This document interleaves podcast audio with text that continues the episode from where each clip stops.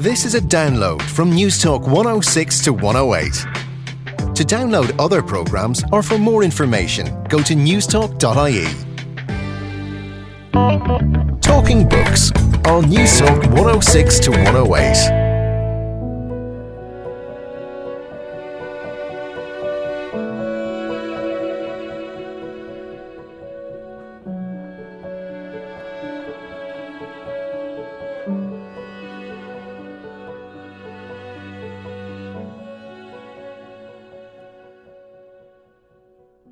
Abraham Lincoln once observed Character is like a tree, and reputation is like a shadow. The shadow is what we think of it. The tree is the real thing. Hello, good morning, and you're very welcome to Talking Books on Newstalk 106 to 108. I'm Susan Cahill.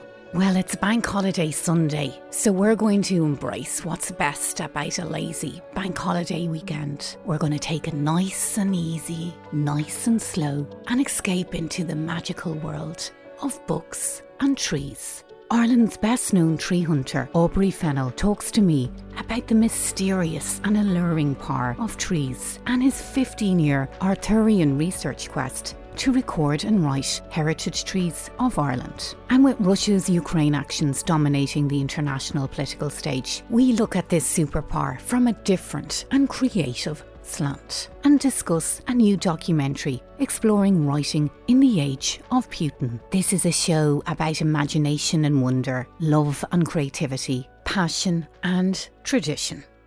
But first, trees have played an important role in many of the world's mythologies and in folk religion and folklore.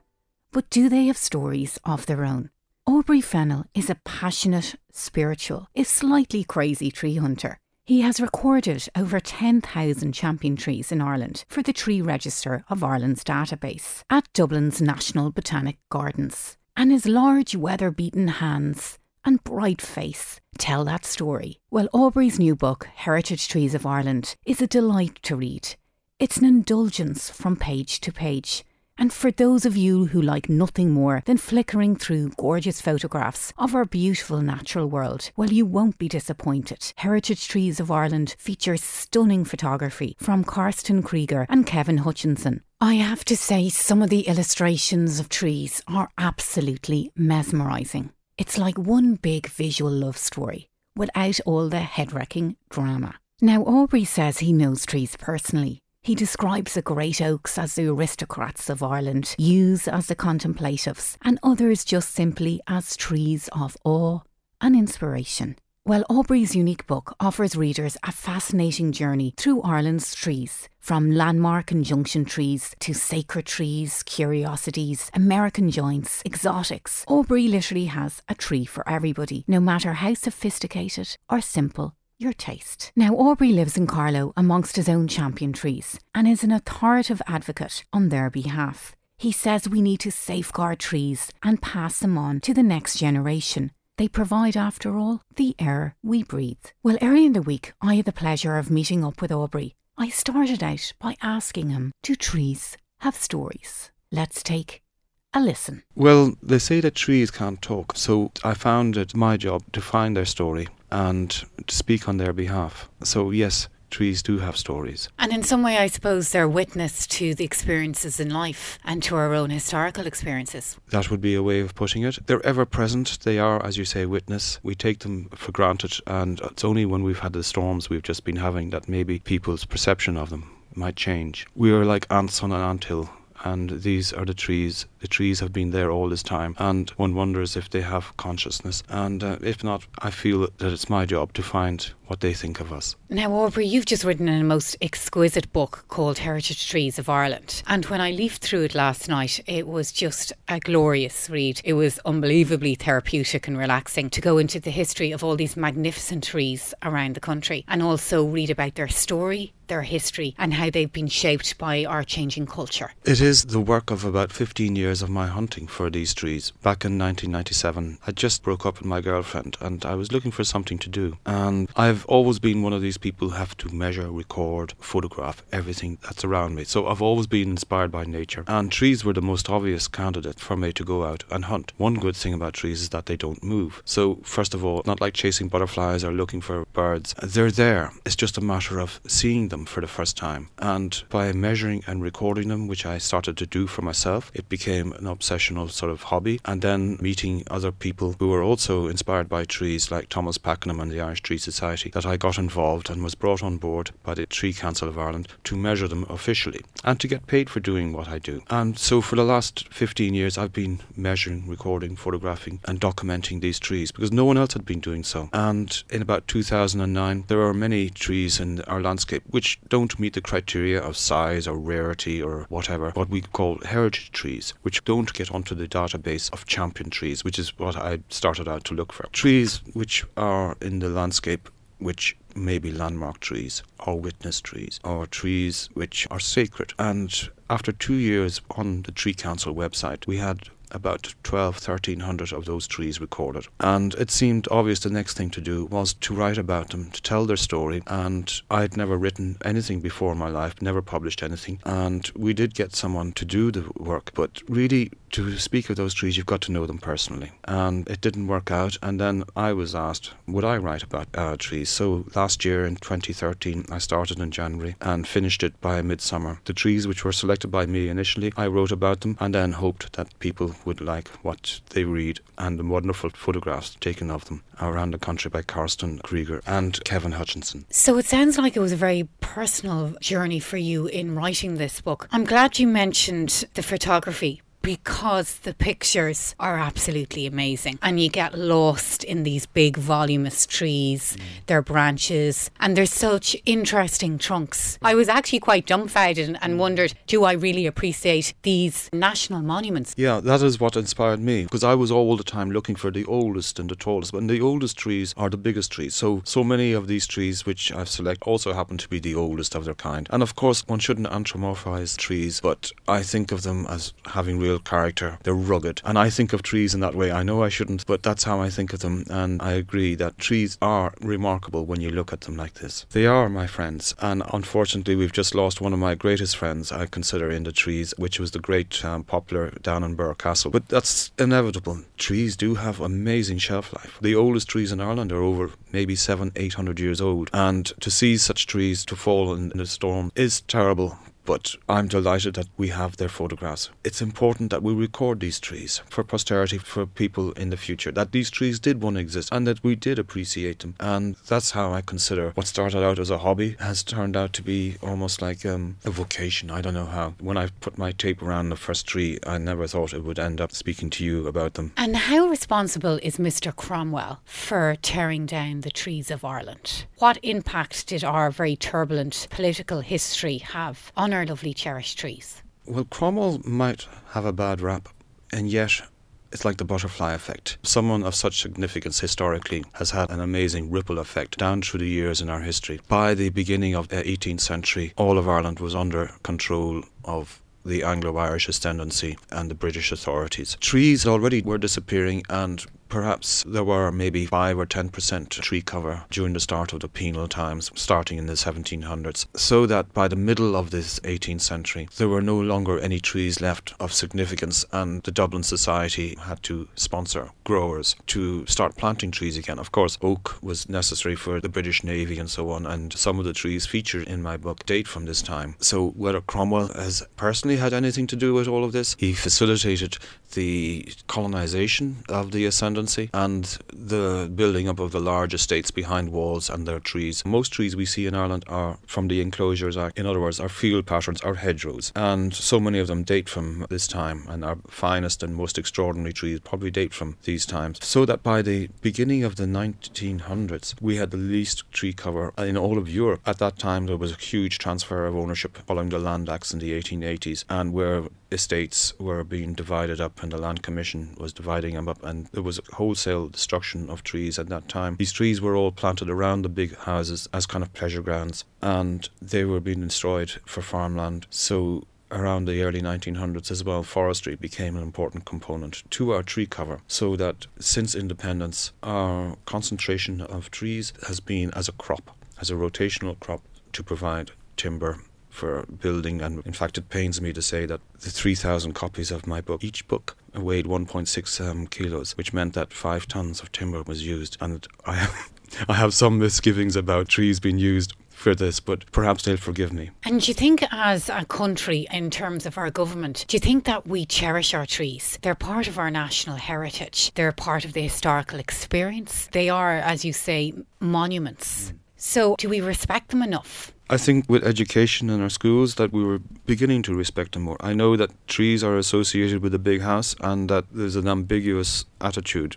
by people to trees, certainly in the countryside. We're becoming a more urbanized country and people are living in streets and cities and trees are becoming more and more essential to our well-being, to the fact that they take CO2 out of the air, they control our pollutants, and I think that trees are becoming more and more important to our consciousness of our well-being, and I think we should value trees more, and I think people are beginning to value trees more. It concerns me that councils are demanding um, roadside trees all to be removed. We should not be living in a nanny state completely. I know trees need to be looked at with the idea to make sure that we can do all possible, but we need to leave our trees as best as possible because they are such an important to, um, component and we need to value them. We need to put a monetary value on our trees to show how much they're worth and that people who are bothered by having to take leaves out of the gutters and say, ah, trees are no good. Well, they actually contribute to our both our well-being and to our economy. Now, Aubrey, can you talk to me a little bit about how you broke up or how you went about structuring this book? Because I imagine it was a mammoth exercise in planning and organisation. And I suppose we're very attached to the oak and the ash, but we possibly have not realised the beauty in other types of trees that we have. Well, first of all, Ireland is an island off an island off a mainland of Europe. And we got separated from um, Europe and Britain between seven and 10,000 years ago when trees no longer could move across the landscape after the Ice Age. So we have a very limited variety of trees because of our isolation. So the oaks and the uh, ash trees and the hawthorns are the obvious trees. They are so associated with our landscape and they've been omnipresent since we became reforested after the Ice Age. And then in about the 16th and 17th century, new species from Britain, which never got to Ireland, and from Europe, like the silver firs and the sweet chestnuts and the walnuts, these were imported because they brought food to the table or they added uh, more variety to our gardens and landscapes. And you describe, Aubrey, the great oaks as the aristocrats mm. of Ireland. And, you know, you say they're our most important woodland tree. But can you talk to me about some of the big personality trees that you have here, the big personality oaks? Because I'm looking at some of these pictures here and they are mind blowing. Well, yeah, these trees for example, the king oak in Charleville have been associated with a particular family, and because of its shape and so on, this is a very special tree. But I selected trees by their categories after I'd written their stories. I first of all selected trees from every county in Ireland, and hopefully most of them, as best as possible, could be viewed either by road or can be viewed by the public. There are so many hidden trees in Ireland that I couldn't include in this book. So it was only after I'd written the stories of that we divided them up into landmark trees or sacred trees or aristocratic trees because exotic trees like the ginkgo from Japan, it was obvious how we could talk about them and, and group them together as characters. I particularly loved the Harley Park oak in mm. Ballingarry in County Tipperary. There's a dreamlike mystical quality to it. It's very spread out and its trunk is almost dancing along with its branches. It's exquisite. It is the fat bellied pig of Irish trees, and um, it's enormous. It's over 30 feet in girth. I spotted it early on when, I, just imagine when in the early years I started measuring trees, because no one had been and looking for these trees. No one was really doing this before. So the whole country was open, and to discover something like the Harley Park Oak beside the road in County Tipperary was just mind blowing, as you say, again on a misty day. It's only about maybe 30 feet high, but its trunk is over 30 feet round with the scattering of branches. And when you look at the trunk, different appendages of the human anatomy you can see in this tree. In fact, I'd call it the mother tree because it looks pregnant. So that tree itself for the tree hunter in any other country in Europe to find an oak tree of over 30 feet in girth is like it's it's the ultimate in trees to find. And when I put my tape measure around it, it slipped under the trunk um, because it got a little bit narrow as it got towards the ground, and I had to concede that I had not found the holy grail of trees, which is an oak tree of over 30 feet in girth. I mean, the oak throughout Europe is really the, the king of all trees and is associated from pre Christian times. I mean, in fact, when you think of Derry, which is a Druid's Grove, Derry being the Irish or the Gaelic for an oak wood, oak has been really the tree, and for me, as well as all those before and after me will be the aristocrat. And this Harley Park oak is a very special tree. Now, Aubrey, you have some terrific ancient yews, and you really describe them as real witnesses to history because some of them are over 800 years old. And I'm just looking at the trunk of the Glencormac yew, and it's in Kilmacanogue in County Wicklow in Glencormac. And it is absolutely terrific. It's amazing. If I was just to visually describe it, there are so many knots in it. It's so broad, it's so powerful and extraordinary. Well, the Glencormac is a really attractive tree, and I describe it as like a hundred pythons all rising together to form one large pyramid. It is like a hundred trees all running into one trunk. And this tree could be six, seven hundred years old. And like all yews, has a wonderful ability to live almost forever. In fact, the oldest tree in Europe could possibly be over 3,000 years old, which would be a yew in Scotland and also in England and in Normandy. But in Ireland, unfortunately, the yews weren't given quite. They were venerated and they were found in pre Christian groves and they were associated with holy places, and that association was retained with Christianity. And in fact, yews are found in graveyards. But um, yew trees then have this amazing ability to live and they're evergreen and they're one of the few evergreen trees we have in Ireland. And the Glencormac yew is a particularly attractive because also it is a wayside place. There was an abbey there in Glencormac, midway between, say, Dublin, where we are now, near Patrick's Cathedral, all the way out to Glendalough, which was pilgrimage uh, way. Now, there is no written evidence that this tree was Uh, a way stop. But we know that from other pilgrim paths in other in places like Spain and in Britain that these trees were planted and were protected because of their association with Christianity and also like all trees mirror the underworld and the overworld. So what you see above ground is mirrored. If you dig away all the soil, the roots also mirror um, what's above ground. It's like a reflection in glass. There's a wonderful story of a tree that no longer exists, in which one of the five sacred trees of Ireland, we're talking about 1500 to 2000 years ago before Christianity arrived, and one of them was a yew tree in Old Leighlin in Carlow. In which Saint Laserian and his followers had decided that where this tree was a sanctified place, and there's good reason. And sacred trees are associated with Christianity for good reason, in the sense that in order to superimplant the old religion with the new one, to adopt some of the old things. So sacred trees and holy wells are adopted. And Saint Laserian in Old Leighlin sat with his followers and prayed for three days for the,